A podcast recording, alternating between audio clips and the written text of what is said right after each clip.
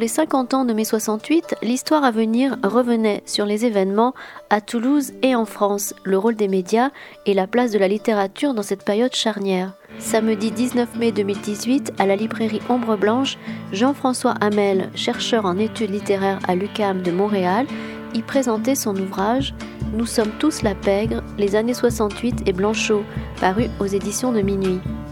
Aux côtés d'une vingtaine d'écrivains et d'intellectuels, dont Marguerite Duras et Daniel Guérin, Maurice Blanchot s'engageait corps et âme dans le comité d'action étudiant-écrivain né le 18 mai 1968. Il décidait de faire grève de la littérature et se mêlant aux foules insurgées, prenait le parti de la pègre et des émeutiers.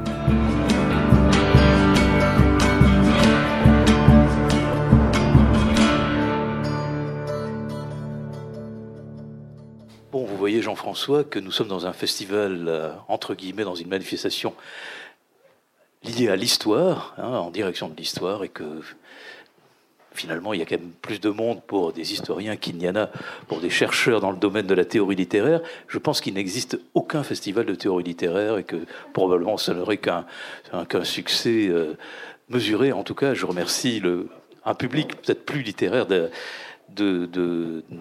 d'être présent pour euh, évoquer, alors évoquer quoi? 68, euh, Maurice Blanchot, euh, l'écriture, la théorie, la révolution. Vous étiez ce matin aux côtés de deux historiens sur des questions d'écriture et de révolution. Finalement, c'était très actif, très. Puis on a finalement plus parlé de 1968 qu'on a parlé de 1789. Et les deux, ce sont deux historiens de la Révolution, Pierre Cernat et Antoine Debec. Bon, là, nous et vous avez déjà commencé à, évoquer euh, le, sujet de, ce livre que les éditions de Minuit ont opportunément publié en ce début d'année et, qui, euh, auquel vous avez donné comme titre Nous sommes tous la pègre, avec tout de même un sous-titre un peu plus explicatif, les années, non pas l'année 68, les années 68 de Blanchot. J'ajoute que vous avez aussi préfacé, donc coordonné, ce petit folio rouge. C'est gonflé quand même, un petit livre rouge. Il, en fallait bien un. Donc Maurice Blanchot, mai 68, Révolution par l'idée. J'aurais souhaité que tout à l'heure on, termine le débat par euh, la lecture de la phrase qui est un exergue. Lorsqu'il se passe dans la rue des choses extraordinaires, virgule, c'est la révolution. Voilà, donc nous allons parler de. Enfin, vous allez essentiellement parler de, de, de, ce, de ce livre et de pourquoi ce livre. Bon, moi, je vais peut-être dire la raison pour laquelle j'ai tenu à, à, vous inviter, et je vous remercie évidemment d'avoir accepté cette invitation. Je veux peut-être dire que quand vous ne venez pas, vous venez de loin, vous venez de l'autre côté de l'Atlantique, vous êtes canadien, et vous, et, vous, et vous travaillez dans une université au Canada Exactement, oui, à l'Université du Québec à Montréal. D'accord. Et votre objet de, votre objet de recherche, c'est la... Je travaille sur la littérature française du XXe siècle. Voilà. Et l'un de vos livres est, est consacré à, à Malarmé, cette audition de minuit. Oui. Et vous me disiez ce matin que vous avez d'autres travaux consacrés à... au thème des rapports entre histoire et littérature. C'est un bouquin qui s'intitule Revenance de l'histoire, qui a été publié en 2006, aussi chez Minuit. Donc dans, ces journées euh, de l'histoire, nous avons euh, deux objets, euh, deux, regards dirigés vers deux objets que nous retrouvons tous les ans, et j'espère que nous retrouverons longtemps. Donc c'est histoire et politique ou histoire et démocratie, et écriture de l'histoire. Et puis un objet qui, cette année qui a changé l'an dernier de, du silex au big data, donc on va dire la, la matière de l'archive, et cette année c'est humain non humain. Alors, voilà, vous n'êtes pas dans cette catégorie. Nous avons un, bel humain devant nous et de beaux humains à commenter. Et donc, nous sommes plutôt sur écriture de l'histoire. Évidemment, il y avait un, espèce de sujet un peu à part cette année qui est lié à ces 50 ans de, 68. On vous invite aussi à ce titre-là, mais pour moi, il y avait euh, également euh, l'idée de remettre en lumière une figure importante, plus qu'importante de la, de la littérature euh, contemporaine, qui est celle de Maurice Blanchot. Je veux dire qu'il y a quelques mois, exactement à votre place, et j'étais à celle-ci, j'ai accueilli euh, Paulo Tchaikovsky-Laurence. Donc c'était juste un mois précisément avant sa disparition, avant sa mort brutale et totalement euh, évidemment imprévu, c'est un accident. Et nous étions devant des étudiants en, en, histoire de l'édition et de la librairie, donc des masters et des licences professionnelles. Et je, nous avons été ensemble trois heures, et durant la, première moitié du temps, euh, j'ai évoqué quelques grandes figures tutélaires de l'édition d'après 45. Et je, je, faisais mesurer à, à, Paul Tchaikovsky, qui est aussi l'éditeur de Bernard Noël, combien la figure de Blanchot et celle de Bataille sont dominantes durant les années 48. 85, vous diriez euh, Sans doute, oui. C'est ça. Donc pendant une quarantaine d'années, il y a une, vraiment une, des figures dominantes dans la littérature et, et dans la théorie littéraire, évidemment peut-être plus encore dans la théorie que dans, que dans, que dans la... Évidemment, il y a eu ensuite le retour de la fiction, voilà, et, et, cette figure de Blanchot euh, a petit à petit un peu disparu. Voilà, on en parlait ce matin, vous pouvez peut-être dire, je sais que ce n'est pas l'objet, mais peut-être pour, pour vous, comment euh, elle, a elle s'est un peu étiolée dans les 30 dernières années? Ben, je dirais que c'est par effet de saturation. Euh, entre 48 et 85 environ, euh, la figure de Blanchot, elle est centrale. Elle est centrale chez ceux qui s'en réclament, euh, et ils sont de plus en plus nombreux. La génération des Deleuze, des Derrida, cette génération lit Blanchot, euh, et il y a un, passage de relais qui ne se fait pas par la suite, euh, quand cette génération euh, devient la génération dominante et que peu à peu les paradigmes en, histoire de la littérature, en théorie littéraire se déplacent, Blanchot est avec d'autres un peu, peu mis à l'écart. Mais il ne fait pas de doute que c'est un des très grands écrivains français du XXe siècle et surtout, je pense que c'est euh, l'un des plus importants penseurs de la littérature au, milieu du siècle, euh, non seulement en France, mais en Europe. Un ouvrage comme euh, L'espace littéraire est, me semble-t-il, central pour comprendre les littératures du XXe siècle, en amont et même en aval de Blanchot.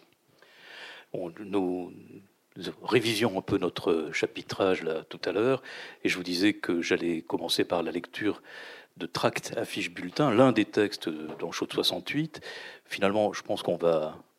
Je le lirai à la fin, parce que ça vaut vraiment la peine. Je, vous avais proposé de le lire parce que ce, texte fait, tellement suite à l'entretien que vous aviez ce matin avec les deux historiens que je trouvais ça. Mais on va tout de suite commencer par,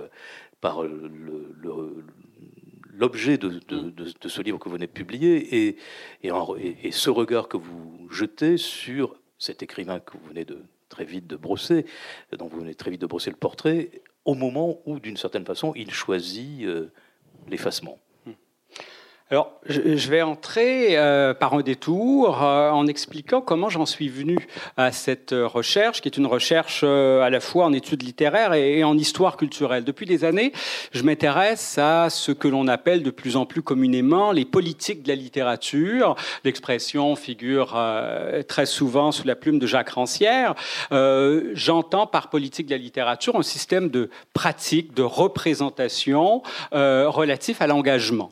Je préfère le terme de politique de la littérature au terme d'engagement parce qu'il nous permet de contourner Sartre. Sartre, c'est pour penser les rapports entre littérature et politique au XXe siècle, l'arbre qui cache la forêt. Euh, il y a en amont et en aval de Sartre des politiques de la littérature très diverses, c'est-à-dire des mises en rapport, des nouages de la littérature et de la politique qui prennent des formes très, très différentes. Et, le modèle sartrien est passionnant, il est passionnant à étudier en contexte au moment de la libération, mais il ne permet pas de comprendre euh, d'autres euh, moments de crise qui ont donné lieu à d'autres formes d'engagement euh, de la littérature. Alors j'ai essayé et j'essaie encore de faire une histoire des politiques de la littérature anti-sartrienne. Euh, histoire des politiques de la littérature anti-sartrienne qui m'a amené justement à travailler non pas sur Mallarmé lui-même, mais sur la réception de Mallarmé. Euh, C'était mon livre précédent où j'ai cherché à tracer euh, l'histoire de la réception politique et même révolutionnaire de Mallarmé, de Michel Léris à Jacques Rancière. Euh, on voit en effet se constituer une tradition interprétative à partir du milieu des années 40, en fait début des années 40, euh, notamment grâce à Michel Léris, qui, dans les lettres françaises clandestines, euh, publie un, texte intitulé Malarmé, professeur de morale. Et son propos consiste essentiellement à dire euh, Malarmé est avec nous, mais il est avec les résistants. Pourquoi? Parce que Malarmé s'est constitué un langage contre-idéologique, un langage qui résiste à toute appropriation idéologique et à toute forme d'autoritarisme. Et, cette intuition de Léris, très rapidement, elle va être largement partagée. Et euh, quand Blanchot, Maurice Blanchot, en, en 47, réplique à la doctrine sartrienne de la littérature engagée, il convoque deux figures d'écrivains qui lui permettent de dire Sartre a tort. C'est d'abord le marquis de Sade, euh, avec l'imaginaire de la terreur qui s'y rattache toujours sous la plume de Blanchot et Mallarmé. Mallarmé qui serait du côté, en effet, d'un langage contre-idéologique, un langage d'exception qui permettrait de faire barrage euh, à différentes formes d'appropriation du discours, de la parole, euh, etc. Et, j'ai donc retracé cette histoire jusqu'à des gens comme Alain Badiou, Jacques Rancière, Philippe Lacoue-Labarthe, qui dans les années 80 et 90 ont aussi une lecture politique de Mallarmé, euh, qui très souvent euh, renvoie à une référence première qui est, qui est, celle de, de, de, Blanchot, qui a été euh, de toute évidence très important dans cette espèce de de construction très tardive d'un Malarmé politique. Alors c'est dans ce contexte-là que j'en suis venu à, lire Blanchot plus précisément, avec plus d'attention, et euh, j'ai été frappé par euh, la grande beauté de ces textes sur euh, mai 68 euh, qui m'ont paru exiger un travail de contextualisation. J'avais le sentiment que ces textes, bien sûr, devaient être resitués dans l'œuvre de Blanchot, mais qu'ils devaient aussi être resitués dans le contexte des discours de 68, des discours euh, contestataires. Et euh, à travers Blanchot, euh, je cherchais à remettre en question une hypothèse qui a été très largement reprise depuis 50 ans, qui consiste à dire qu'il n'y avait pas de littérature en mai 68 qu'il n'y a pas eu de grande œuvre euh, sur mai 68 ou émanant de mai 68. Euh, Encore il y a dix ans, dans les grandes sommes qui sont parues sur 68, euh, à la découverte avec Philippe Artière, euh, le grand livre dirigé par Boris Gobi aux éditions de l'Atelier, par exemple, on trouve des chapitres sur l'architecture, sur la peinture, sur le cinéma, mais rien sur les écrivains en 68. Et c'est Boris Qui a publié un livre il y a peu de temps, Le mai 68 des écrivains, un très bon ouvrage dans une perspective beaucoup plus sociologique que la mienne, euh, qui permet, je dirais, de briser le silence et de montrer qu'il y a un investissement des événements de mai par euh, plusieurs écrivains. L'hypothèse selon laquelle il n'y a pas de littérature en mai est intéressante pour qui euh, lit Blanchot. Parce que l'hypothèse selon laquelle il n'y a pas de littérature en mai 68 est, d'emblée paradoxale.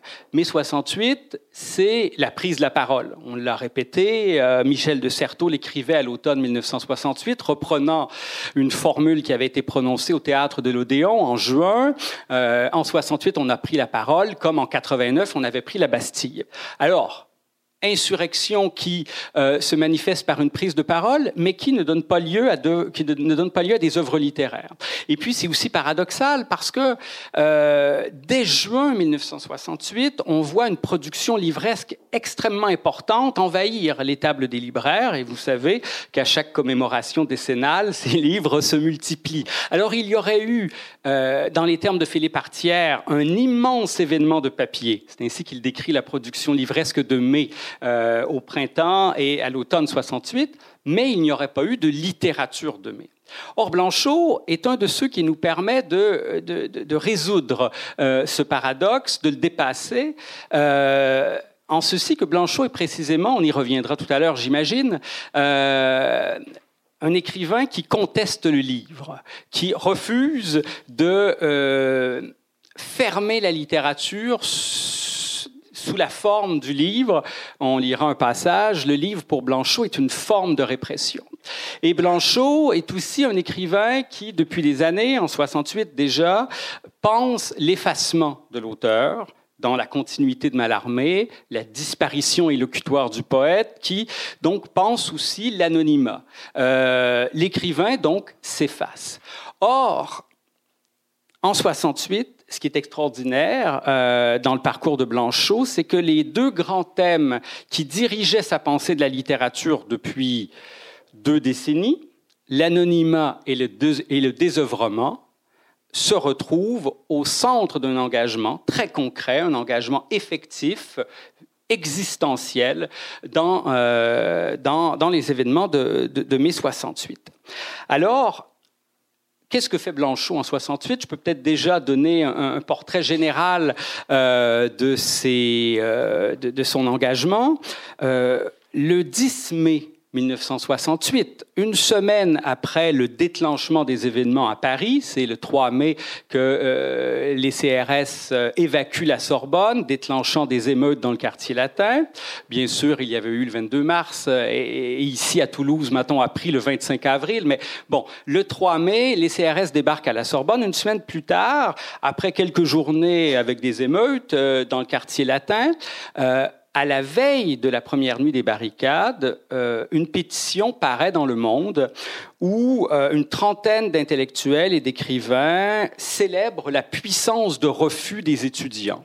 C'est une déclaration de solidarité euh, qui très clairement incite les étudiants à maintenir cette puissance de refus aussi longtemps que possible en refusant, disent les signataires, tout compromis, c'est très clairement un appel au renversement du régime. C'est, de la part des intellectuels de l'époque, le premier texte euh, aussi incendiaire, si je puis dire. Et ce texte que la, la, la rédaction du Monde attribue à Sartre, comme d'habitude, parce qu'il est un des signataires, est en vérité rédigé par Maurice Blanchot. Euh, une semaine plus tard, le 18 mai, dans la Sorbonne, qui est déjà occupée, Blanchot participe avec quelques-uns de ses amis les plus proches, Dionys Mascolo, Robert Antelme, Marguerite Duras, à la fondation du comité d'action étudiants-écrivains. Ils font circuler dans le quartier latin un tract qui reproduit la déclaration de solidarité du 10 mai et qui appelle étudiants et écrivains à une première réunion de ce qui, de ce, de ce qui ne s'appelle encore qu'une commission littéraire et qui deviendra le comité d'action étudiants-écrivains ce comité d'action étudiant-écrivain tient sa première réunion le 20 mai. Euh, une soixantaine de personnes s'y trouvent, des journalistes, des sociologues, et rapidement, bon, après euh, certaines péripéties, dont la fondation de l'Union des écrivains, le comité va perdre un bon nombre de ses membres fondateurs et se replier sur son noyau dur. Les amis de la rue Saint-Benoît, Antelme, Duras, Mascolo, Blanchot, euh, l'anarchiste euh, Daniel Guérin, euh, qui avait milité à leur côté dix ans plus tôt contre la guerre d'Algérie. On y trouve aussi une nouvelle génération d'écrivains, Jacques Belfroy, qui commence, qui vient de publier son premier roman, Monique Wittig, qui vient de traduire L'homme unidimensionnel d'Herbert Marcuse, que l'on considère à l'époque comme le maître à penser des étudiants. On y trouve aussi Philippe Gavy, qui sera l'un des fondateurs de Libération quelques années plus tard. Et euh, des surréalistes, une forte délégation de surréalistes, notamment Jean Schuster, qui dirigeait à l'époque la revue L'Archibra euh, depuis la mort de Breton, et beaucoup de jeunes écrivains, une dizaine de jeunes écrivains surréalistes euh, autour de lui.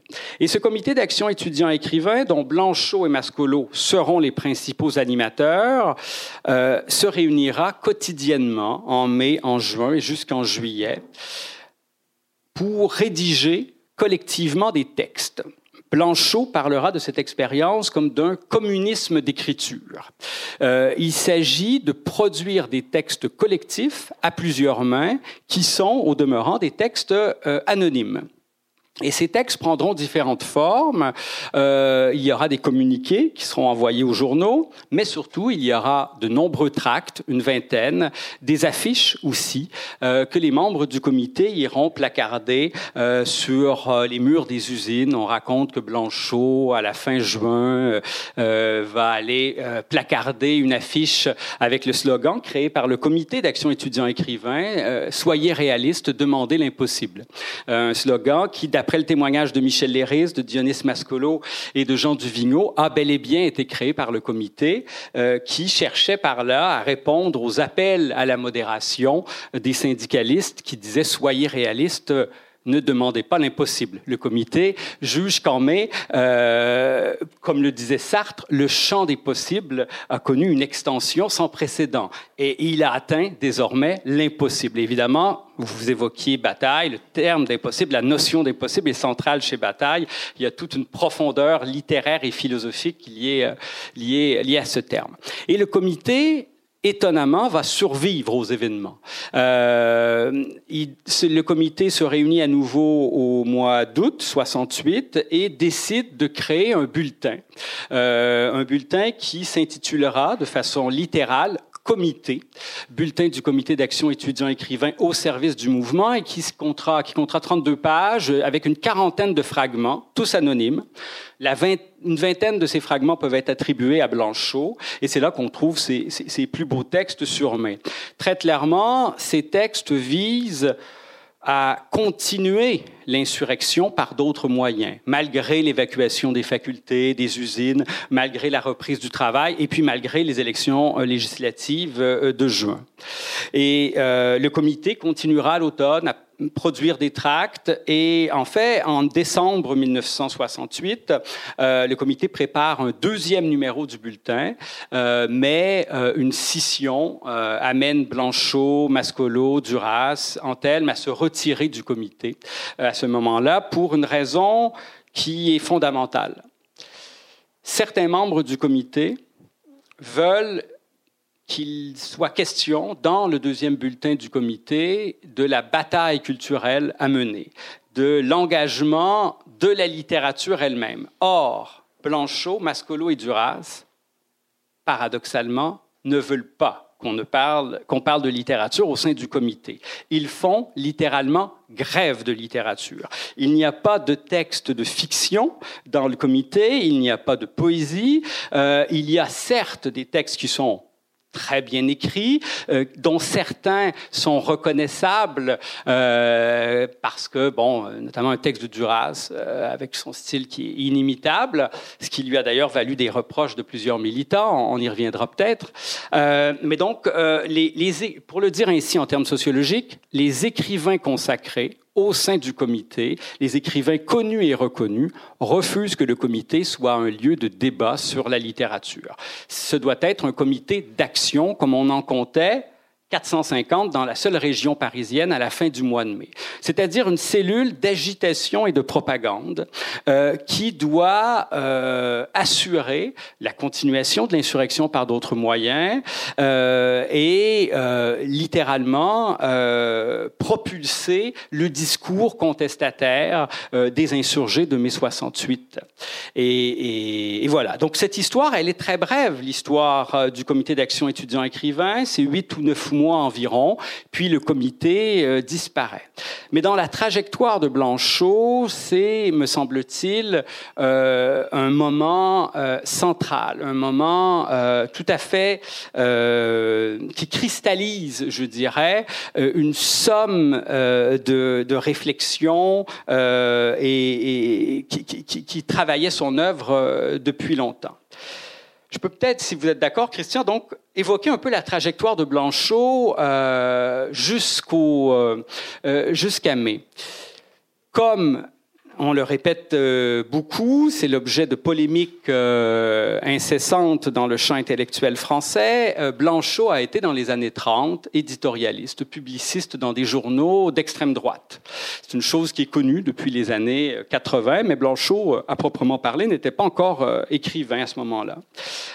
il publie en 1941 Thomas l'Obscur, qui est un roman très difficile, très exigeant, euh, qui se place sous le parrainage de Kafka et qui porte aussi une exigence existentielle euh, qui est typique euh, de la littérature de, des années 30. En fait, euh, Blanchot est à cet égard très proche euh, de, de, la littérature de Sartre euh, à ce moment-là, même s'il ne cessera de s'en éloigner. Premier essai critique de Blanchot, on l'oublie souvent, c'est en 1942. Comment la littérature est-elle possible chez José Et à ce moment, quand Blanchot entre dans le champ littéraire, il ne fait plus de politique euh, partisane, il ne se prononce plus euh, sur les événements qui animent l'actualité française et internationale. Il a apparemment rompu avec ses convictions de l'entre-deux-guerres, euh, ses convictions nationalistes, xénophobes, dans certains cas euh, antisémites. En tout cas, il l'était. Et au, à la Libération, euh, il entrera dans la querelle de la littérature engagée en faisant la leçon à Sartre, en disant à Sartre, bah voilà, vous avez mal lu Hegel, vous avez mal lu Heidegger, euh, votre conception des rapports entre littérature et politique est extrêmement pauvre. Euh, il faut revenir à Mallarmé, il faut revenir à Sade, il faut revenir à la puissance de négation de la littérature pour penser sa place dans euh, le monde social. Euh, mais au-delà d'une réflexion réflexion euh, théorique sur les rapports entre littérature et politique, il n'y a pas dans ces années de la part de Blanchot d'engagement à proprement parler. Euh, Jusqu'en 1958, Blanchot ne figure au bas d'aucun manifeste, d'aucune pétition. Euh, il ne se prononce pas sur les événements qui agitent la France. Ce que Blanchot élabore dans les années 50, c'est une euh, conception de la littérature euh, qui, justement, comme je l'évoquais, se place euh, au croisement de, de, Hegel et de Heidegger. Je ne vais pas faire un, un, cours de philosophie, je vous rassure, mais c'est ce qu'on retient de Blanchot, à juste titre. Dans l'espace littéraire, Blanchot développe une conception de la littérature qui peut paraître radicalement apolitique. Euh, pour Blanchot, dans l'espace littéraire en 1955, l'écrivain est caractérisé par sa condition posthume. Blanchot le dira, l'écrivain fait l'expérience de sa propre mort en écrivant. Le langage serait dans la continuité de Mallarmé, un lieu d'absence, un lieu de négation du réel, et l'écrivain se livrant euh, au, à, à l'absence qui mine la langue, qui corrode la langue, euh, ferait l'expérience de sa dépossession, de sa propre disparition. Alors c'est une conception métaphysique de la littérature qui euh, suppose que ce dont nous ne faisons jamais l'expérience en propre, notre propre mort. Nous n'en sommes pas témoins euh, de notre propre mort. Nous ne sommes plus là pour en témoigner. Euh, elle nous arrive et nous en sommes immédiatement dépossédés. Eh bien, dans la littérature, nous pouvons en faire l'expérience. La littérature serait le lieu d'une relation anticipée à sa propre mort. Et pourtant, malgré cette conception métaphysique de la littérature, Blanchot, en 1958, dix ans avant les événements, décide de sauter dans la mêlée. C'est euh, le 13 mai 1958 euh, qu'une tentative de putsch va peu à peu, euh, après mille tractations, ramener au pouvoir le, général de Gaulle. Et Blanchot rompt son silence sur la vie politique française et il rejoint Dionys Mascolo et Robert Antel, mais Marguerite Duras au sein de la revue Le 14 juillet, qui est fondée en 1958 pour résister à De Gaulle. Et euh, la revue Le 14 juillet entend propager dans la société un esprit d'insoumission. Blanchot lit le premier numéro et envoie un texte pour le deuxième numéro, un texte extraordinaire qui s'intitule Le refus, qui dit en somme, à un certain moment, euh, nous savons que nous devons refuser, le refus est catégorique, il est absolu.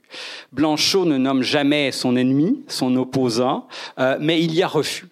Et évidemment, le refus, c'est le refus de De Gaulle, c'est le refus de la Ve République, c'est le refus aussi euh, de l'homme providentiel. Et d'emblée, ce qui se met en place chez Blanchot, c'est euh, donc le refus d'une conception autoritaire du pouvoir qui lui apparaît euh, intrinsèque au dévoiement de la République euh, à travers le, le, présidentialisme. Et Blanchot va écrire euh, à ce moment-là un autre texte, La perversion essentielle, contre De Gaulle, où là, il le nomme euh, en désespérant, dit-il, de ce peuple qui attend le salut d'un seul homme. Et euh, cet engagement euh, que l'on aurait pu croire ponctuel va se manifester encore avec plus de force en 1960, puisque Blanchot est l'un de ceux qui donne à la, au fameux manifeste des 121, sa tournure définitive. Euh, ce manifeste des 121 a pour titre, euh, comme on l'oublie souvent, euh, Déclaration sur le droit à l'insoumission dans la guerre d'Algérie. C'est un texte qui paraît euh, la veille du procès Janson euh, sur les porteurs de, de valises et euh, qui est interdit de publication. Or, c'est Blanchot qui a donné le titre à cette déclaration et qui qui, dans plusieurs textes contemporains, théorise l'insoumission. Et, et, là, sa pensée politique est en train de se construire. Une pensée politique qui repose en effet sur l'insoumission, qui est peut-être l'idée fondamentale de sa pensée politique. Insoumission pensée dans la continuité d'un héritage révolutionnaire français, avec le droit de résistance à l'oppression qui était euh, codifié dans la Déclaration des droits de l'homme, et avec la, la, tradition plus américaine de la désobéissance civile qui euh, va euh, littéralement être réactualisée par les mouvements contestataires des, des, années 60. Et là, Blanchot développe euh, une pensée politique à part entière.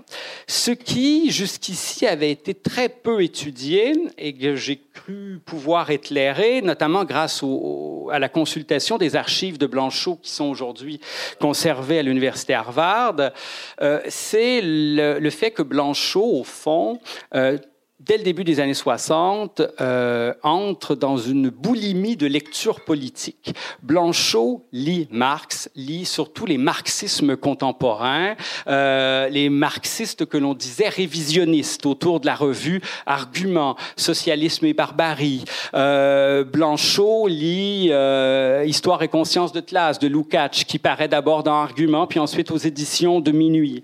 Euh, alors, il est très proche de ce moment centrale euh, dans l'élaboration d'une nouvelle gauche au tournant des années 50 et 60 où euh, s'élabore un nouveau marxisme qui, je dirais, déplace un peu la focale euh, de la critique de l'exploitation économique vers la critique de l'aliénation idéologique. Et pour un écrivain, évidemment, il est autrement plus facile de parler de l'aliénation idéologique que de l'exploitation euh, économique. Et, et, et, Blanchot se lit là euh, avec euh, des gens comme Edgar Morin, euh, avec, euh, euh, là j'ai un trou de mémoire terrible, qui dirigeait la collection Arguments aux éditions de Minuit.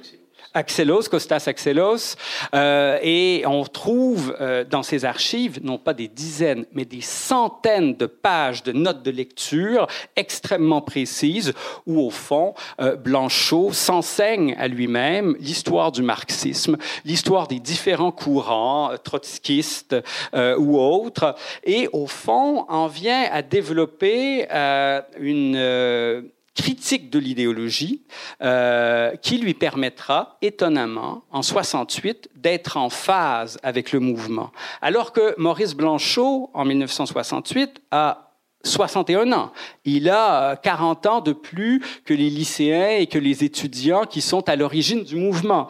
Et pourtant, il a suivi une trajectoire politique qui l'amène à se reconnaître euh, dans un mouvement qui, en 68, se voulait anti-impérialiste, anticapitaliste et anti-autoritaire. Et Blanchot, depuis le, les derniers jours de la guerre d'Algérie, avait développé un anticolonialisme euh, virulent qui se mêlait à un antigaullisme qui s'est traduit plus tard chez lui par un anti-autoritarisme.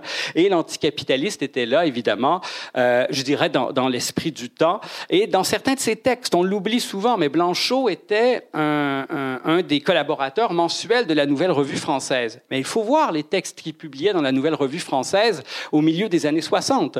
Par exemple, euh, il écrit sur l'entrée de Marx dans la Pléiade, qu'il euh, critique comme une manière d'appropriation idéologique de Marx par la bourgeoisie. Euh, évidemment, c'est pas l'image qui est restée de Blanchot, mais il y a ces textes. Il évoque littérature et révolution de Trotsky, s'indignant de la réception par trop favorable que ce livre, publié chez Maurice Nadeau, reçoit dans les journaux de droite. Euh, alors, et puis, il y a des textes qui paraissent exclusivement littéraires, mais où Blanchot euh, développe sa pensée de l'insoumission. Je pense notamment à un texte qui paraît chez Pauvert en 65. C'est la préface à Français encore un effort, si vous voulez être républicain de Sade. C'est un texte extraordinaire de Blanchot, un texte où euh, il revient en somme sur la théorie constitutionnelle de l'État. Ça peut paraître comme ça un peu euh, rébarbatif, mais depuis la Révolution française, on pense les rapports entre l'État et les, mouvements révolutionnaires comme un rapport entre un pouvoir constituant, c'est la nation qui se manifeste, et un pouvoir constitué, l'État qui permet euh, d'assurer les libertés conquises euh, par le peuple lors des événements révolutionnaires. Or, Blanchot, dans ce texte sur euh, Sade, s'oppose à cette dialectique entre pouvoir constituant et pouvoir constitué, en disant au fond que tout pouvoir constitué, toute institution, toute forme étatique est une usurpation de la souveraineté populaire. Alors il faut, dit-il, lisant Sade, maintenir le peuple en état de constitution permanente, c'est-à-dire en état de révolution permanente, dans un état d'insurrection euh, qui doit durer et qui doit s'opposer à toute forme de traduction étatique, toute forme de conversion juridique du pouvoir populaire. Alors, il, est, il développe aussi une pensée que l'on pourrait qualifier d'insurrectionnaliste au milieu des années 60. Et euh, cette pensée insurrectionnaliste, qui reste, j'en conviens, très théorique euh, au cours des années 60 chez Blanchot, trouve son aboutissement dans euh, l'aventure du comité d'action euh,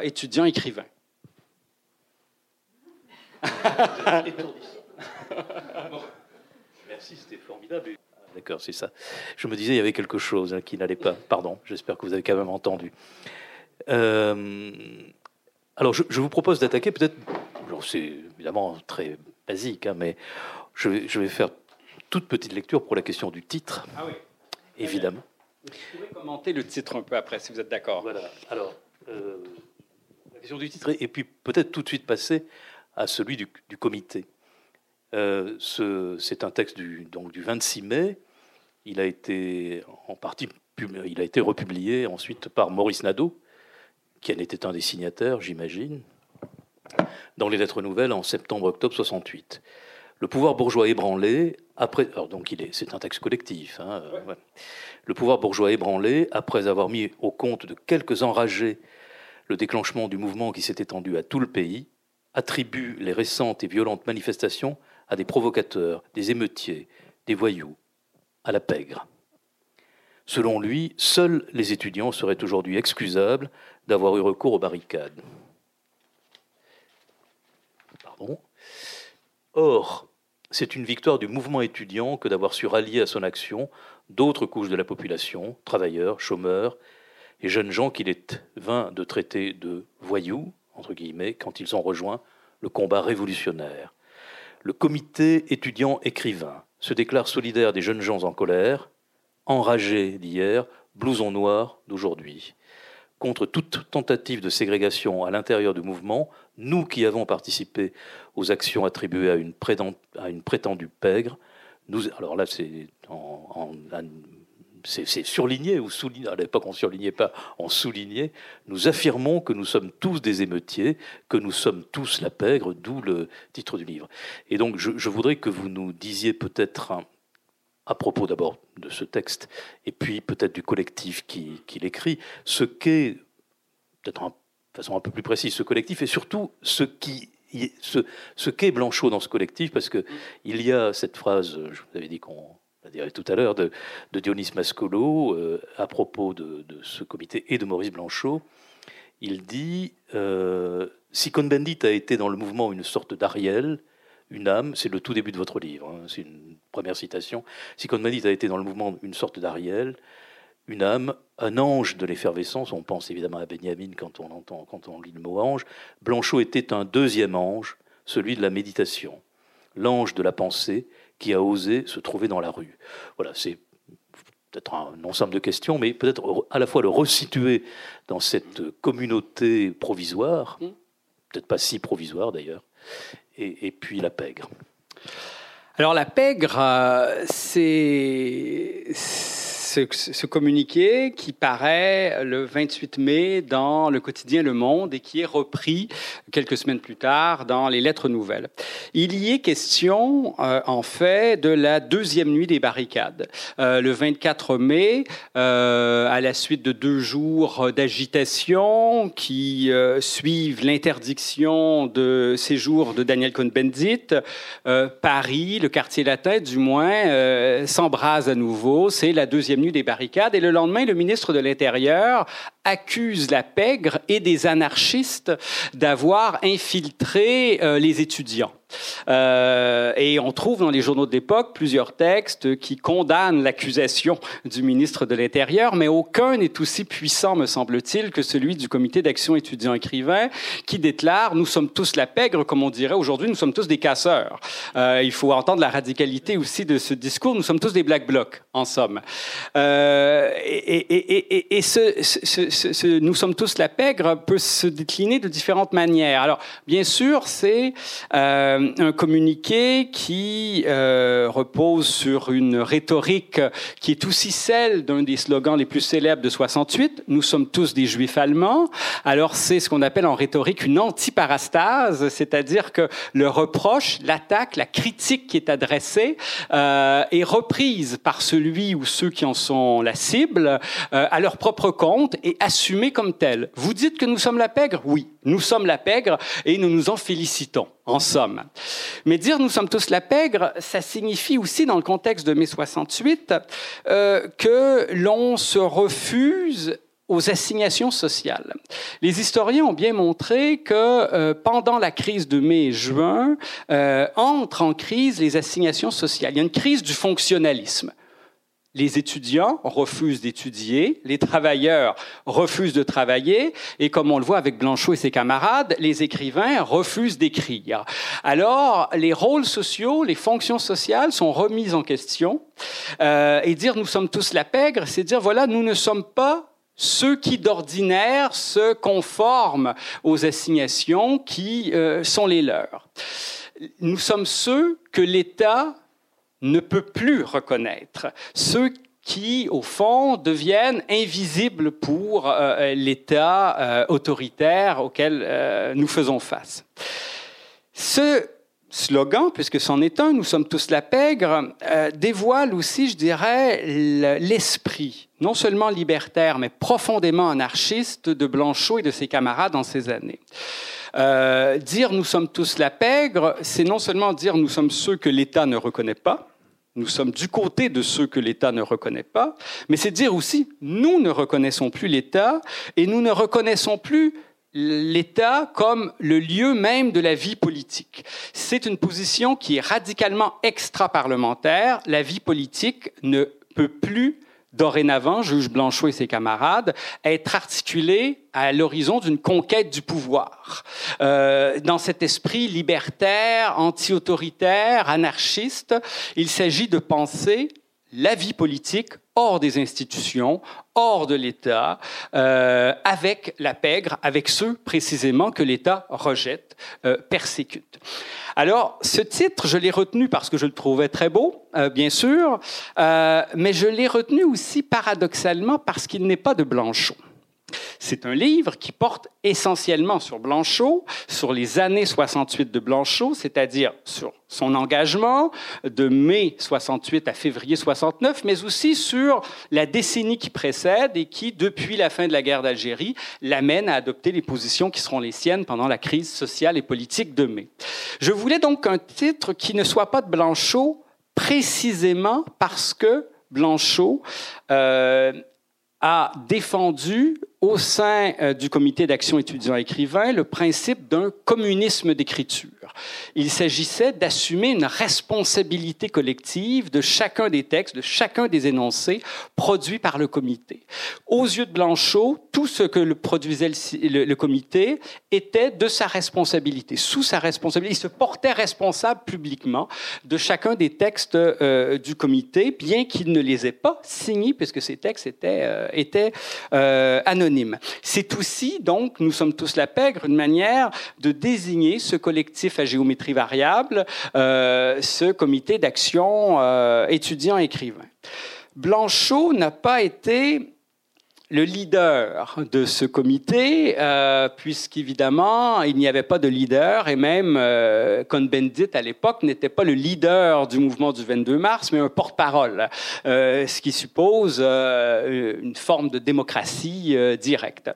Blanchot est néanmoins un des animateurs du comité avec Dionys Mascolo. on trouve dans les archives de Blanchot une série de textes préparatoires qui ont, selon toute vraisemblance, été discuté au sein du comité et qui fixe les bases d'un travail collectif de rédaction euh, de textes politiques. Et donc, il est, euh, je ne dirais pas un maître à penser, puisque le terme de maître ici est gênant, euh, mais il est un de ceux qui nourrit le comité intellectuellement, politiquement, tout au long de, de son aventure. L'ange l'ange. Est-ce que Blanchot était un ange? Je ne sais pas. Euh, chose certaine, euh, il y a en effet dans cette ouverture euh, de ma part une volonté de faire signe à Benjamin et à l'ange de l'histoire. La formule que vous avez citée n'est pas de moi, elle est de Dionys Mascolo, mais c'est une des découvertes aussi, je dirais, de, de, cette recherche. Blanchot en 1968, lisait Walter Benjamin. Aujourd'hui, les historiens évoquent Walter Benjamin, les littéraires évoquent Walter Benjamin. Il y a des œuvres entières qui se construisent euh, à partir d'interprétations de la pensée fragmentaire de Benjamin. Et Blanchot, euh, très tôt, lit Benjamin. D'abord dans la traduction qui paraît des œuvres choisies chez Maurice Nadeau, euh, dont il retient notamment un texte qui s'intitule La tâche du traducteur et qu'il commente longuement dans la Nouvelle Revue française mais on trouve aussi dans ces archives des notes de lecture, là aussi très détaillées, sur certains autres textes de Benjamin, et notamment sur des textes qui n'existaient pas alors en français, donc que Blanchot a, euh, euh, traduit pour lui-même, comme il le faisait souvent. Blanchot traduisait Kafka pour son propre usage, euh, traduisait Heidegger, et il a aussi traduit pour son propre usage Walter Benjamin. Et, et notamment dans le bulletin du comité d'action étudiante écrivain qui paraît en octobre 1968. Il y a une très belle citation de Benjamin qui figure, euh, une citation traduite par Blanchot, puisque ce texte est tiré des thèses sur le concept d'histoire euh, qui, à l'époque, en 68, euh, n'avaient encore été traduites qu'une fois par Pierre Missac en 1947 dans les temps modernes. Et ce n'est pas cette traduction qui figure dans le, bulletin du comité, c'est donc que Blanchot a traduit lui-même le texte de Benjamin. Un texte que je pourrais peut-être lire. Ça vous va? C'est un texte court de Blanchot euh, qui se termine par une citation de Benjamin. Je me permets de le faire puisque c'est un des textes que vous vouliez lire qui s'intitule euh, Révolution, rupture du temps. Page 69, j'y arrive. Alors, c'est, euh, pardon, rupture du temps, deux points, révolution. Euh, c'est d'abord Blanchot qui citera ensuite Benjamin. Dès que, par le mouvement des forces tendant à la rupture, la révolution se manifeste comme possible, d'une possibilité non pas abstraite, mais historiquement et concrètement déterminé, c'est qu'en ces instants, la révolution a eu lieu. Le seul mode de présence de la révolution est sa possibilité réelle. Alors il y a arrêt, suspens. Dans cet arrêt, la société de part en part se défait. La loi s'effondre. La transgression s'accomplit. C'est pour un instant l'innocence, l'histoire interrompue. Walter Benjamin, deux points la citation. Le désir conscient de rompre la continuité de l'histoire appartient aux classes révolutionnaires au moment de l'action. C'est une telle conscience qui est affirmée par la Révolution de juillet. Dans la soirée du premier jour de lutte, simultanément, mais par des initiatives indépendantes, à plusieurs endroits, on tira des coups de feu sur les horloges des tours de Paris. Alors, Blanchot trouve chez Benjamin cette figure euh, que Benjamin associe aussi à Josué, qui souhaite que le soleil interrompe sa course, et, et c'est le temps messianique, c'est l'interruption, l'intervalle, plutôt que l'accomplissement. Euh, par la Révolution euh, d'une histoire antérieure. Blanchot, à partir de Benjamin, développe là une pensée du temps, une pensée de l'histoire sous le mode de l'intervalle, de l'interruption, de la suspension euh, du, temps, du temps historique. Et il continue là une, une réflexion qu'il mène depuis 25 ans, euh, lecteur de Hegel. Évidemment, quand on lit Hegel, on pense le temps historique, la philosophie de l'histoire, et il est très tôt euh, passionné par Benjamin, de toute évidence, et euh, c'est une référence qui, évidemment, n'est pas au premier plan dans l'œuvre de Blanchot, mais je crois qui permet d'expliquer un certain nombre de textes, et notamment, bon, ce serait peut-être un peu long à développer, sa lecture de Sade en 65, qui est, à mon avis, inspirée par un texte de de Benjamin qui s'intitule Critique de la violence. Ou même auparavant, euh, vous, reprenez une phrase de, je crois des années, de la fin des années 40, hein, ou alors j'ai mal Tout écrivain, vous me direz si, c'est juste, hein, tout écrivain qui, par le fait même d'écrire, n'est pas conduit à penser Je suis la révolution, seule la liberté me fait écrire, en réalité n'écrit pas. Et c'est daté de la fin des années 40, c'est ça, Tout à fait, 1947, c'est la réplique de Blanchot à Sartre. Donc en fait, euh, Blanchot n'est pas juste euh, comme ça pris dans un mouvement. Euh, la question de la hmm. révolution est une chose qu'il qu'il suit depuis longtemps et qu'il obsède mm. aussi depuis longtemps. Tout à fait, tout à fait. Euh, et, mais cette révolution, euh, justement, comme on, l'évoquait ce matin euh, dans le labo d'histoire sur l'écriture de la révolution ou sur le récit de la révolution, cette révolution, elle n'est pas pensée à l'horizon d'un futur. et d'ailleurs, le terme de révolution, en fait, Blanchot, en 68, se garde longtemps de l'utiliser. dans les premiers premier texte de Blanchot en 68, il parle de soulèvement. Euh, il évoque un soulèvement et c'est en fait seulement à l'automne 68, quand le soulèvement est bien retombé, qu'il parle de révolution.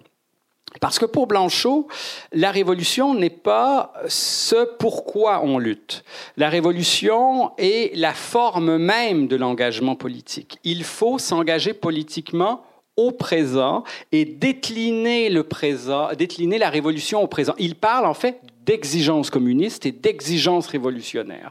La question n'est donc pas de fonder une société nouvelle, mais d'adopter immédiatement une forme de vie au présent qui soit conforme à l'exigence euh, révolutionnaire. D'où une formule très frappante, euh, relativement énigmatique, j'en conviens, que l'on trouve dans les textes de Blanchot à l'automne 68, en décembre la révolution est derrière nous.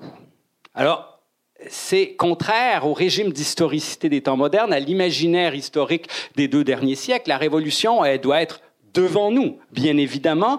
Et mai 68, du point de vue de la science politique, n'est pas une révolution.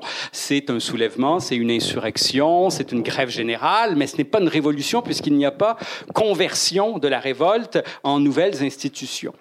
Euh, or, Blanchot dit la révolution est derrière nous. Qu'est-ce qu'il dit en disant la révolution est derrière nous? D'abord, il prend le contre-pied euh, des discours qui cherchent au même moment, à l'automne 1968, à expliquer le soulèvement et sa retombée. Alors, il y a ceux qui, comme Raymond Aron, disent voilà, c'est une révolution introuvable. Au fait, il n'y a pas de révolution. Euh, Blanchot dit ben oui, il y en a une, elle est derrière nous. Mais il y a aussi euh, les trotskistes, éternels optimistes, comme Ben Saïd et Weber, qui publient Mai 68, Révolution générale, un bouquin d'ailleurs qu'ils ont écrit dans l'appartement parisien de Marguerite Duras, puisqu'ils étaient clandestin après la dissolution des organisations révolutionnaires.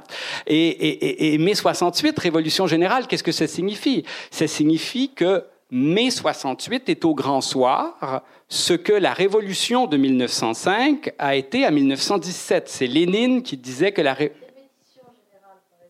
Oui, excusez-moi. Excusez, ben oui, euh, merci beaucoup. Là, c'est la langue qui m'a fourché. Mettez ça sur le décalage horaire, euh, si vous êtes d'accord. Alors, mai 68, répétition générale. Et, et, donc, euh, mai 68 n'est pas une révolution. Oui, est une révolution manquée, mais pour les trotskistes, elle est euh, ce qui annonce la grande révolution euh, à venir. Or, Blanchot répond non. La révolution, elle a eu lieu et il faut vivre d'ores et déjà comme si la révolution était derrière nous.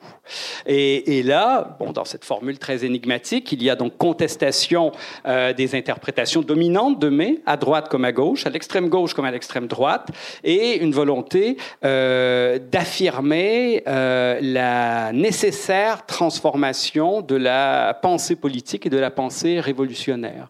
Blanchot dira aussi, Lénine et Bakounine se sont rapprochés de nous, mais ils se sont aussi éloignés.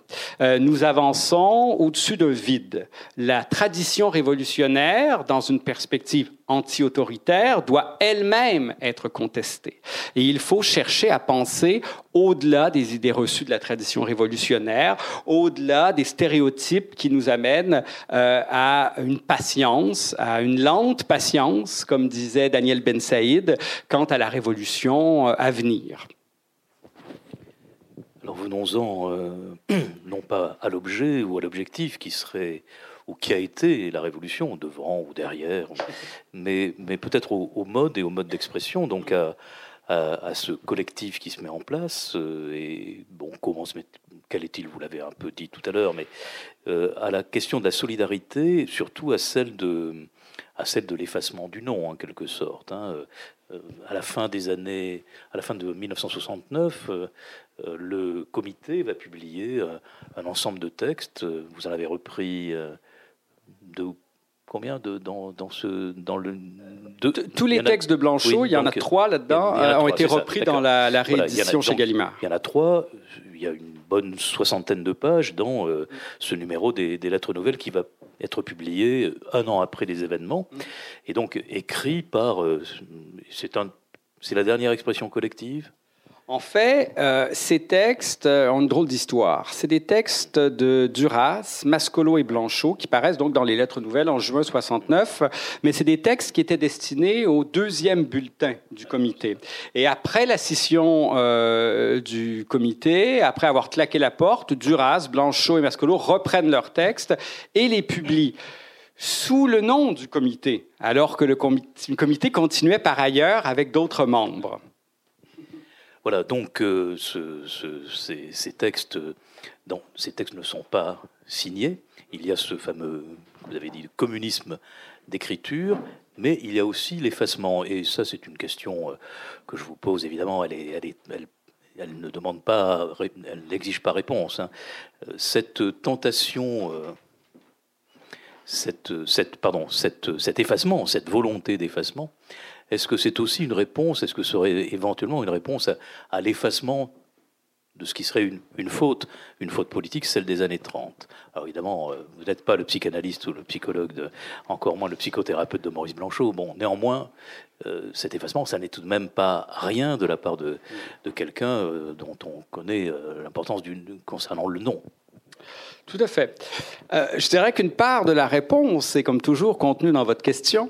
Euh, avec Blanchot, euh, on fait très souvent face dans la critique à des procès d'intention. Et, et, on a beaucoup dit, les sociologues ont beaucoup dit, que si Blanchot avait autant écrit sur l'effacement, c'était pour effacer son passé. À mon avis, très franchement, ça repose sur bien peu de choses. La démonstration, elle est mince. On attribue des motivations à Blanchot et ces motivations, elles sont invérifiables en l'état actuel de nos connaissances. Peut-être qu'on découvrira des lettres où Blanchot euh, s'est confié en disant je veux effacer ce passé inavouable, pour reprendre l'un de ses termes. Mais pour ma part, euh, cette, euh, cette interprétation me paraît relativement spéculative. D'autre part, L'anonymat que choisit Blanchot en 68 euh, ne lui est pas propre. Il faut se rappeler, par exemple, que dans les États généraux du cinéma, euh, on interdit la production de films euh, dès la mi-mai. À l'exception de quelques courts-métrages, et à condition qu'ils soient anonymes, qu'ils ne soient pas signés. Regardez les affiches des Beaux-Arts. Aujourd'hui, on sait qui les a faites, mais à l'époque, ces affiches étaient volontairement euh, anonymes. Il s'agissait euh, de euh, porter une parole collective, et dans ce mouvement anti-autoritaire, il y avait la recherche d'une distribution égalitaire du droit à la parole. D'où la méfiance à l'égard des intellectuels et des écrivains. Il faut se rappeler Aragon. Bon, Aragon avait aussi euh, le parti derrière lui, ce qui gênait un peu, mais Aragon qui se fait chahuter. Même Sartre qui se retrouve à la Sorbonne, on dit oui, bah, 68, c'est un grand moment pour Sartre, c'est un retour en gloire. Mais il faut écouter l'enregistrement de Sartre à la Sorbonne le 20 mai 68. Ben, il, est, il est extraordinaire, mais il est rusé. Euh, il refuse de faire une conférence et il se propose de répondre aux questions euh, qui lui sont transmises. Et, il y a aussi de la part de Sartre là un effet d'effacement, mais d'effacement relatif, parce que précisément Blanchot peut s'effacer euh, n'ayant pas la, notoriété de, de, Sartre. Euh, Sartre, lui, ne peut pas s'effacer, il ne peut pas s'anonymiser comme ça. Mais il y a donc dans le mouvement de mai une volonté de redistribuer le droit à la parole euh, et, les écrivains de la génération de Blanchot, en tout cas des écrivains qui lui seront proches, euh, seront très sensibles à cette question-là. Il y a un très beau numéro de la revue L'éphémère qui paraît en juillet 1968, où l'on trouve euh, un texte de Louis-René Desforêts qui s'intitule Notes éparses en mai, où Desforêts évoque cette parole donnée à tous et émanant de tous, qui devrait, selon lui, contraindre l'écrivain au mutisme. Il utilise le terme de mutisme et il en fait une exigence éthique. L'écrivain, devant cette parole collective, doit se taire. En tout cas, il doit se taire comme écrivain. Jacques Dupin, dans le même numéro de l'éphémère, écrit euh, sous une forme euh, aphoristique, euh, écrivain dans l'intervalle, non jamais. Alors, il s'agit bien de remettre en question aussi le statut d'écrivain et euh, ce, cette supposée parole légitime qu'aurait l'écrivain euh, dans cette nation littéraire par excellence euh, qu'est la France. Euh, il y a bel et bien, depuis euh, au moins la Troisième République, un sacre de l'écrivain qui attribue à l'écrivain une, une, force symbolique réelle et un véritable droit d'intervention dans les affaires de la cité, qui qui se manifeste de l'affaire Dreyfus jusqu'à la figure de Sartre. Euh, c'est cette grande tradition des écrivains intellectuels euh, dans laquelle il faut évidemment inclure aussi Gide. Et c'est à cette tradition que Blanchot et ses camarades veulent s'arracher. Euh, et, et ce n'est pas seulement une déclaration de principe. Cet effacement de la parole propre, de la parole singulière, prend deux formes euh, aisément observables. La première, euh, c'est le choix des supports euh, par le comité d'action étudiants écrivains. Il produit certes un, un, bulletin, un bulletin militant. Ce bulletin, il est distribué par le journal Action, qui avait été fondé au début du soulèvement et qui était extérieur au réseau de diffusion et de distribution traditionnel. Il faut fuir euh, littéralement le milieu littéraire, le milieu intellectuel, la grande presse. Il faut trouver d'autres voies de circulation. Mais surtout, euh, c'est un texte que vous vouliez lire, on pourrait y venir, euh, ils choisissent euh, les membres du comité de publier des tracts et des affiches essentiellement. L'essentiel de leur production discursive euh, se euh, traduit en tracts et en affiches. Il s'agit littéralement d'investir la voie publique et de, de, de, de, sortir la littérature du livre, littéralement. L'autre L'autre euh, observation que l'on peut faire, euh, à condition bien sûr de lire les, archives euh, de Blanchot, c'est celle-ci. Blanchot lit tout ce qui s'écrit en mai, en juin, les interprétations les plus savantes ou les interprétations profanes de l'automne suivant, et littéralement, il réécrit les textes qu'il lit.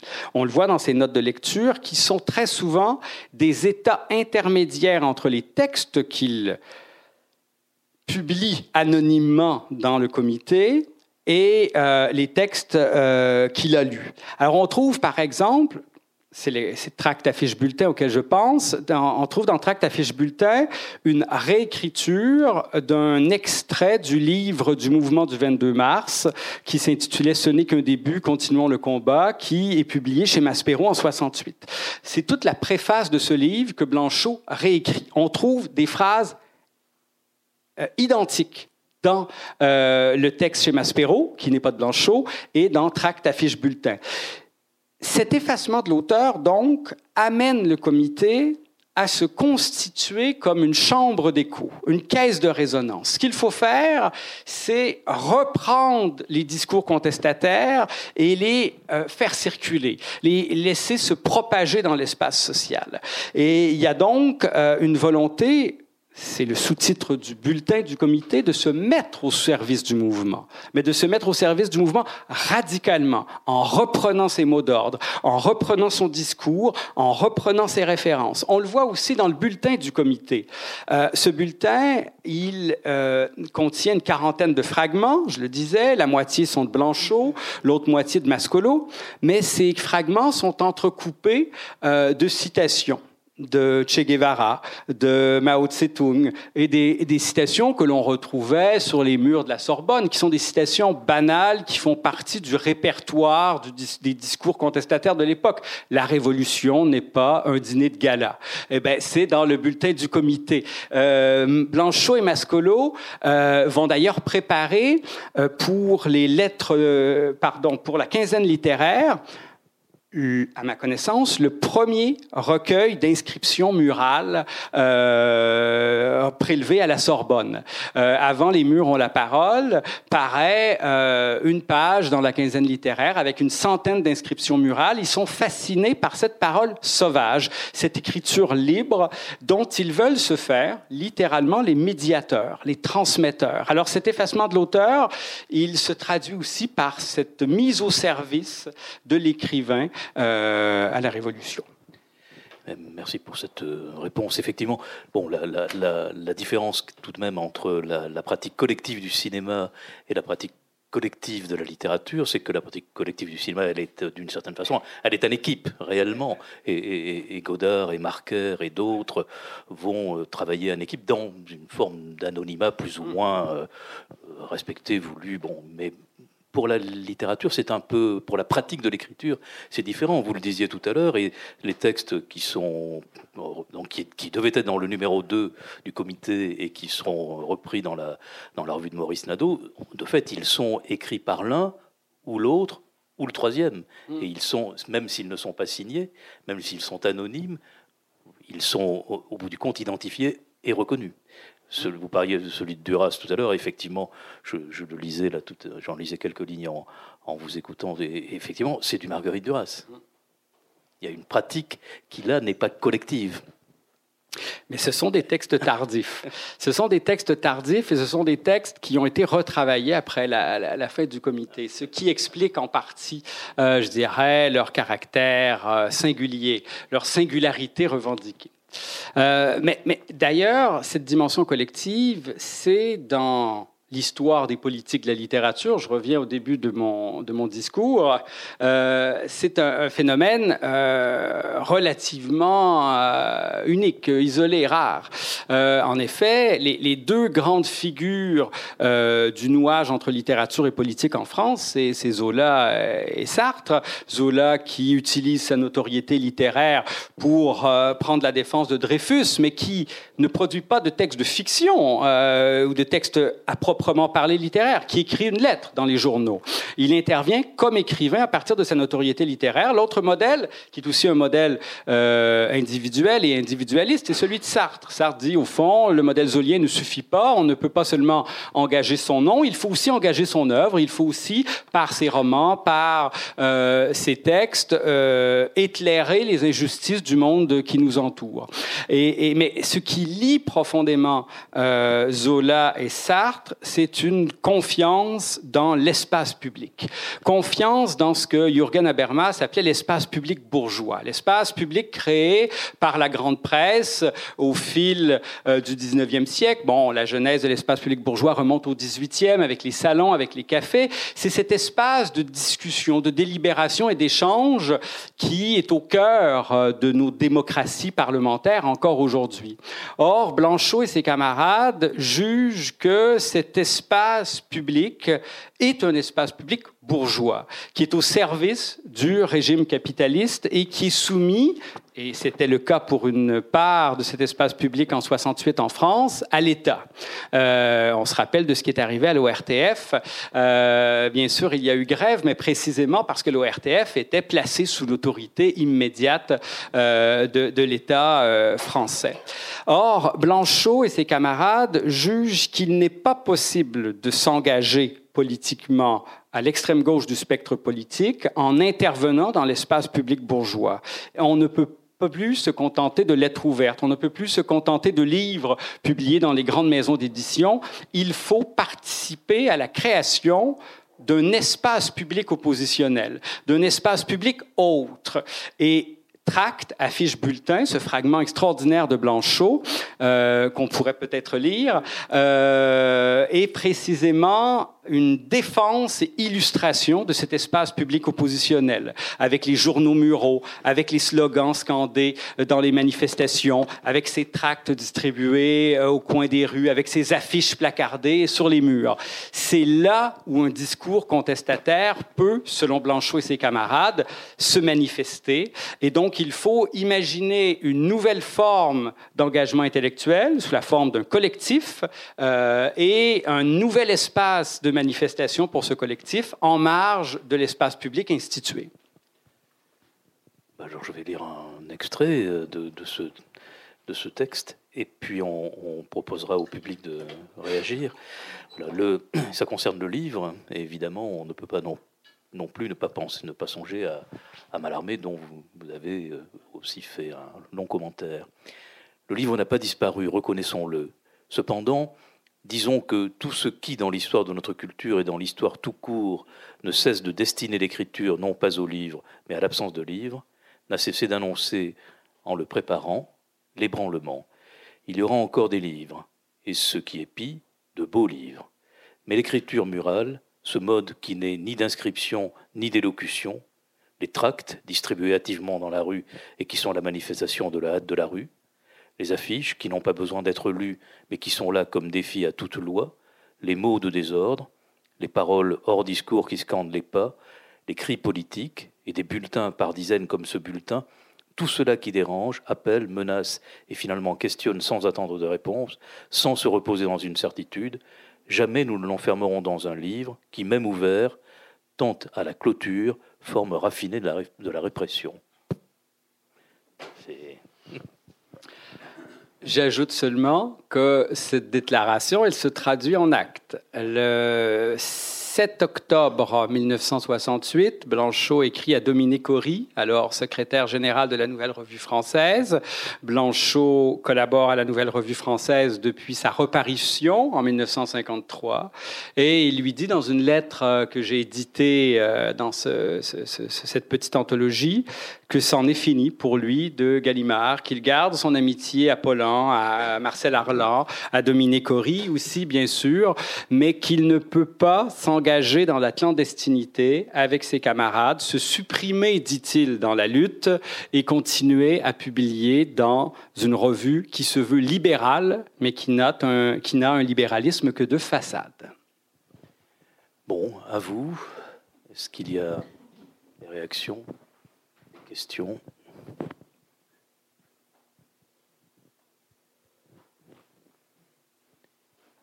Jean-Yves, toi qui à animer un colloque euh, sur un thème voisin. Puisque je suis désigné, voire dénoncé. Euh, bon, j'ai été passionné par euh, tout ce que vous avez très brillamment exposé. En même temps, à la fois, je, suis tenté à certains moments de me dire, mais quand même, qu'est-ce qu'ils ont pu déconner quand même à ce moment-là?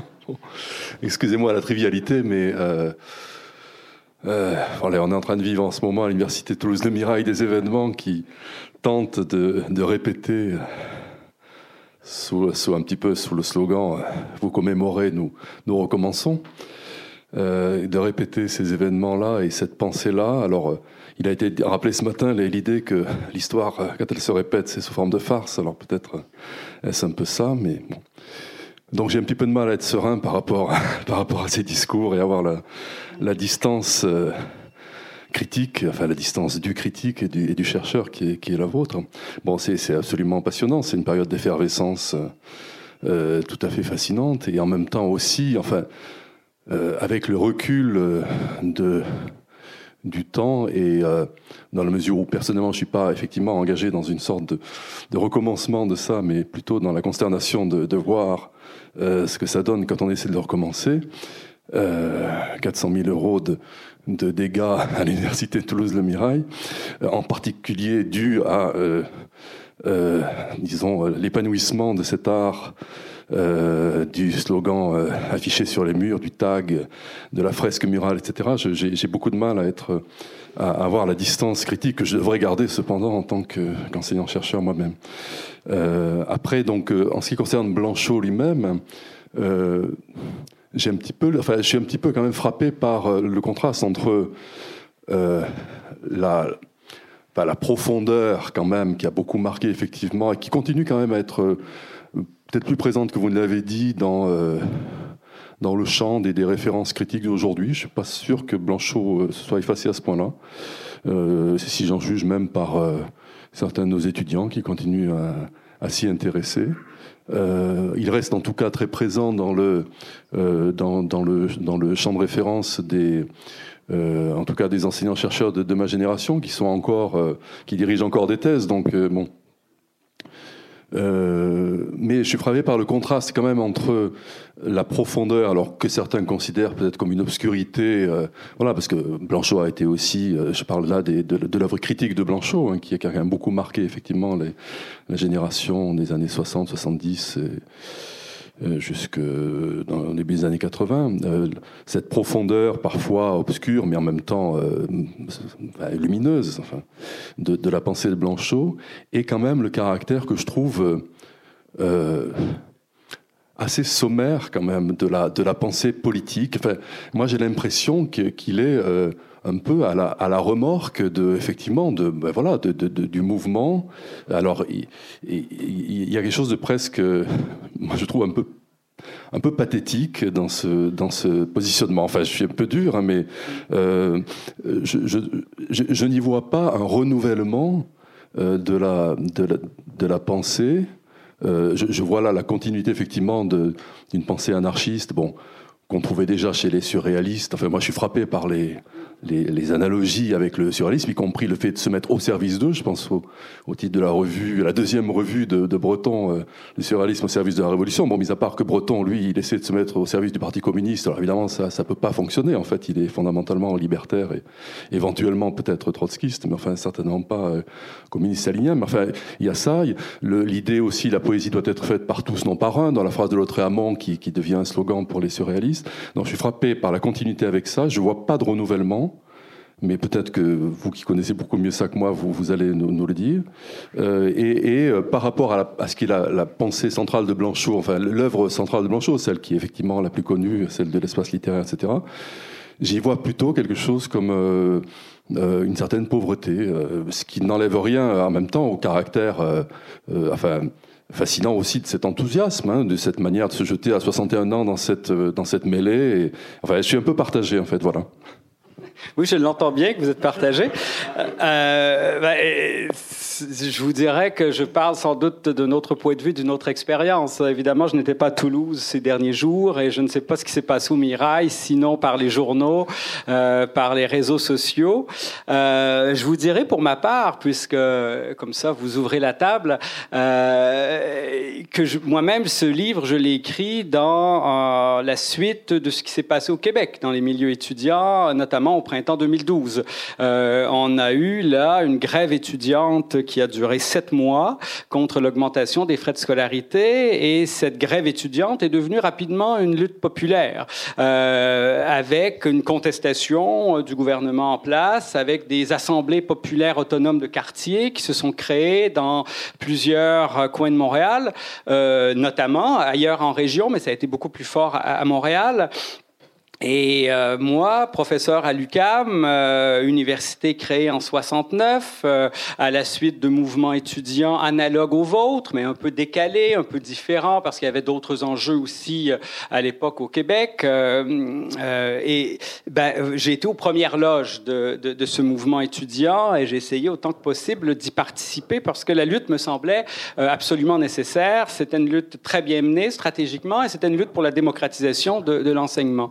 Et, m'a fasciné dans, au fil des événements cette désectorisation, cette façon euh, dont le mouvement initié par les étudiants s'est ouvert euh, et s'est étendu dans, l'espace social pour devenir une lutte contre l'austérité, contre les politiques d'austérité dans euh, le sillage du mouvement des places qu'on a connu en Europe et aussi à certains égards au Moyen-Orient, même si toujours, selon les lieux, les choses varient un peu de sens et, de manière.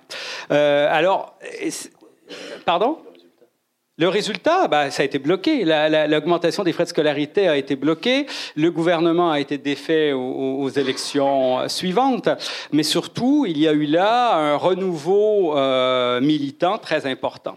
Et euh, j'ai été étonné de voir euh, des jeunes, à ce moment-là, lire Blanchot, des jeunes militants qui lisaient Blanchot et qui connaissaient les textes politiques de 68. Et qui n'étaient pas dans la parodie, qui n'étaient pas dans l'histoire comme farce. D'ailleurs, la formule de Marx, elle est extraordinaire, mais faut pas charrier non plus. Il n'y a pas que deux possibilités, la farce et la tragédie. Euh, heureusement, les formes littéraires et théâtrales sont un peu plus euh, nombreuses et variées.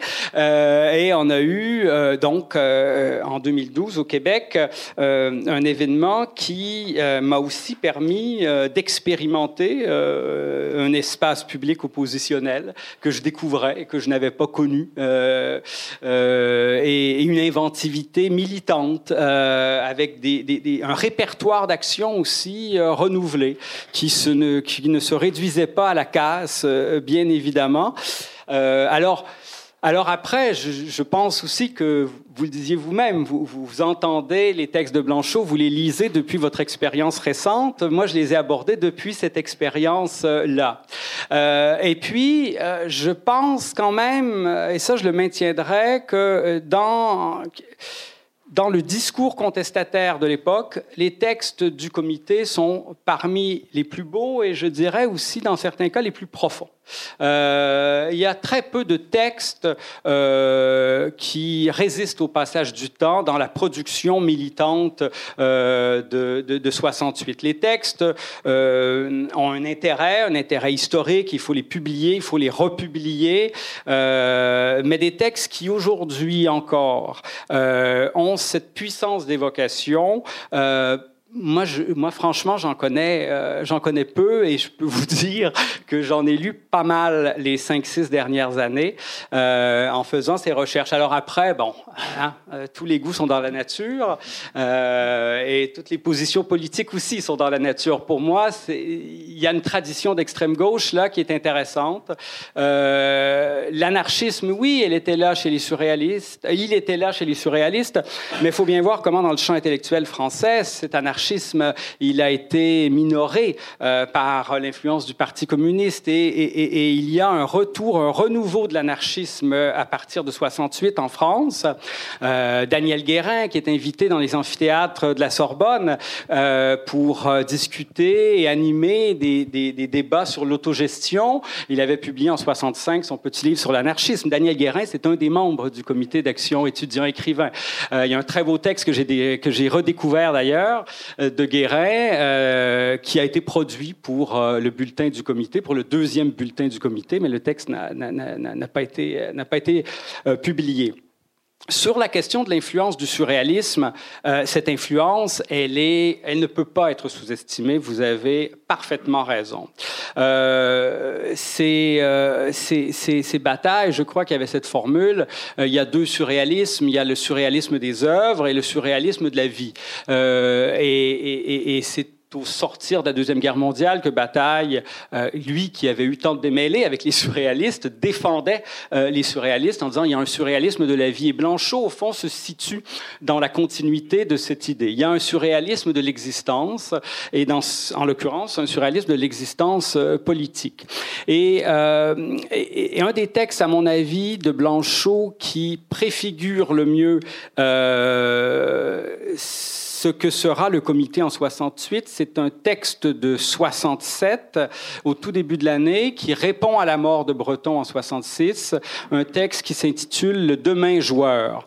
Euh, un texte où Blanchot explique, euh, et là je le cite vraiment, que le surréalisme, c'est une pratique d'existence.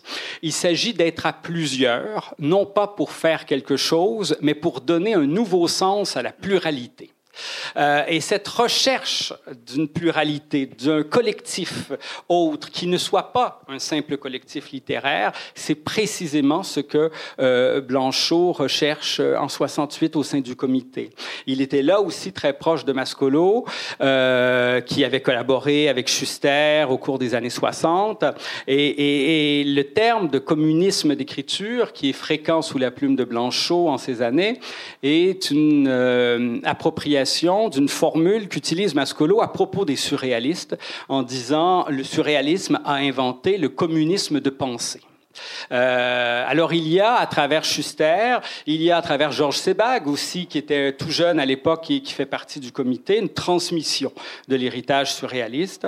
Et on a pu dire, je pense aussi euh, à juste titre, que l'aventure du comité euh, avait accéléré la disparition du groupe surréaliste qui se trouve dissous en 69 par Jean Schuster dans les pages du Monde et euh, en fait, le surréalisme, euh, à partir des événements de mai et à partir de l'expérience du comité, euh, perd son orientation historique, y compris son orientation politique, comme si là aussi la révolution avait eu lieu d'une certaine manière, comme s'ils avaient été dépassés par les événements et qu'il s'agissait de fondre le surréalisme à nouveau, comme après la guerre, il s'était fondu des œuvres à l'existence, il s'agissait de faire disparaître même l'appellation surréaliste. En tout cas, c'est une part du discours de Schuster euh, en 69.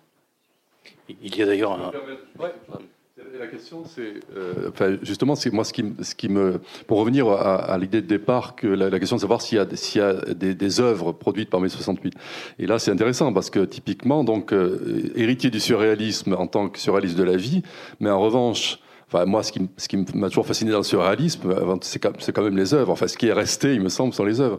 Et euh, donc, en 68, on a l'impression qu'il y a un refus, euh, un refus idéologique hein, de l'œuvre et des œuvres. Mais du coup, est-ce que c'est pas se condamner à une forme de, de, de, certaine pauvreté quand même dans l'héritage au bout du compte? C'est la communauté des œuvrés. Et euh, très clairement, la notion d'héritage euh, n'est pas une notion blanchotienne.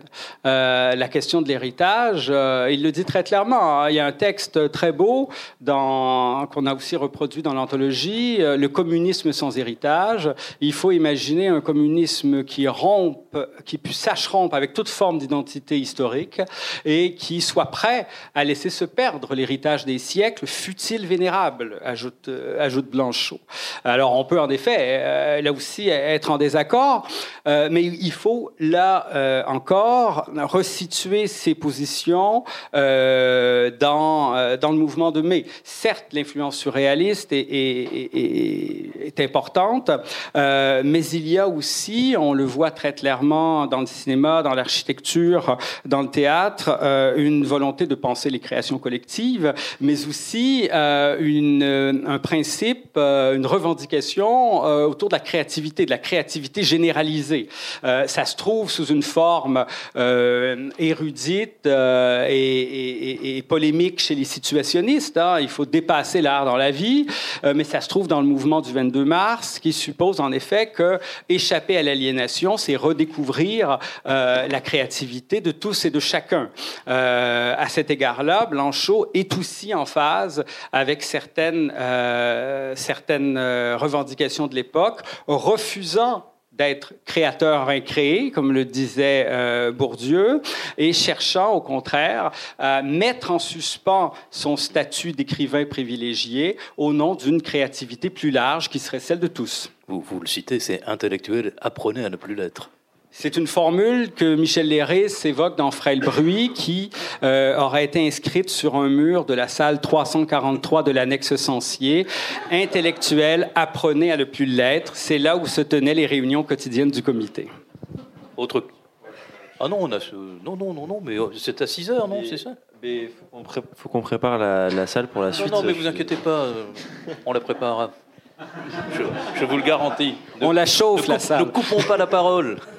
Liberté pour tous. Est-ce qu'il y a encore une réaction dans la salle? Oui, vous voyez, il y a un monsieur qui veut parler.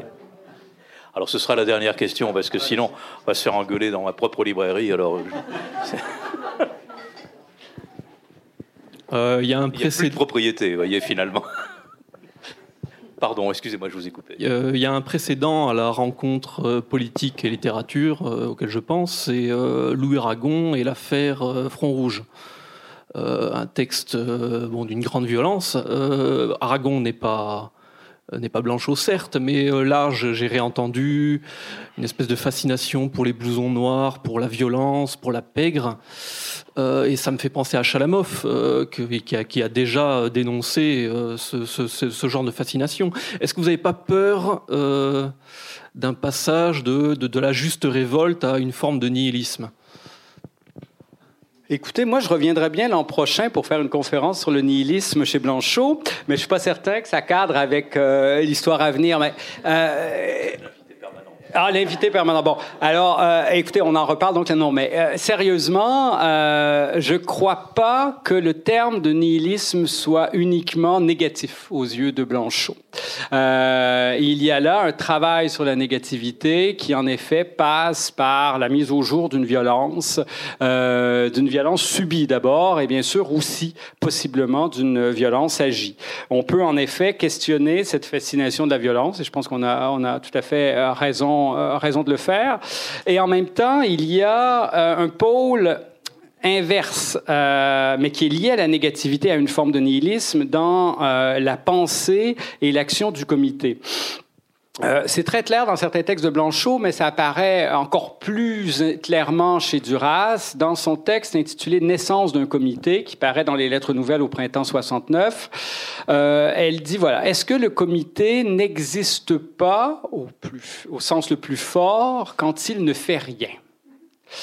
Euh, dans les parleuses avec Xavier Gauthier, dans les parleuses avec Xavier Gauthier, Duras parle d'une nouvelle révolution qui ne consisterait pas à faire, mais à défaire. Et elle parlera d'une passivité avertie. Euh, elle évoque, là aussi, on est dans les discours féministes, pas là aussi, mais enfin, on est dans les discours féministes en 74 dans les parleuses, parce qu'en mai, euh, c'était pas très présent.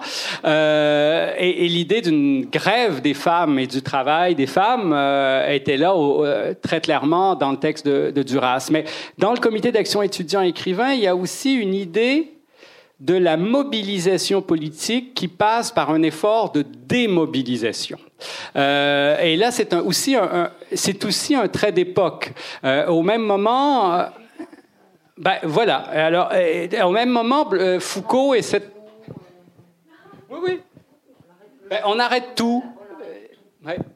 Alors voilà, et ça, c'est euh, on, on, fait grève, on fait grève de l'existence normale.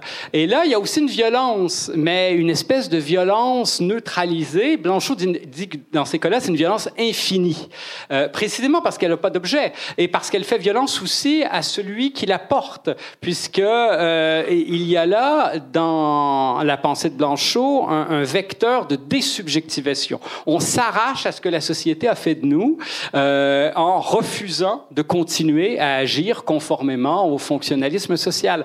Alors oui, il y a une fascination pour la violence, mais la négativité est aussi, euh, je dirais, limitée par euh, ce principe de démobilisation.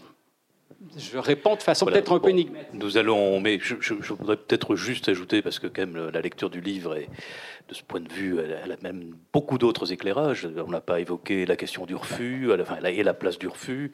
On n'a pas évoqué la place de la fin de l'histoire. On n'a pas évoqué la place euh, de toutes les évocations sur le, sur le livre. Ce que vous disiez, évidemment, la revendication de la violence, on la trouve aussi chez Debord, les situationnistes, autrement, et puis après dans des débordements qui ont, suivi les années 68, débordements dont, bon, on va pas refaire l'histoire de 68 et après 68, mais je, ne crois, enfin, je pense que l'interprétation que vous en faites, elle est, voilà, il vaut mieux lire l'ensemble de l'ensemble du, livre de, Jean-François Hamel pour avoir peut-être d'autres réponses qu'une réponse aussi euh, caricaturale sur la question du, du nihilisme. Euh, et je vous suggère tous, euh, je suggère à tous de, de procéder prochainement à cette, euh, à cette lecture. Vous apprendrez beaucoup de choses. Merci Jean-François. Merci et donc, beaucoup à, vous. À, à, à, demain, après-demain. Ouais.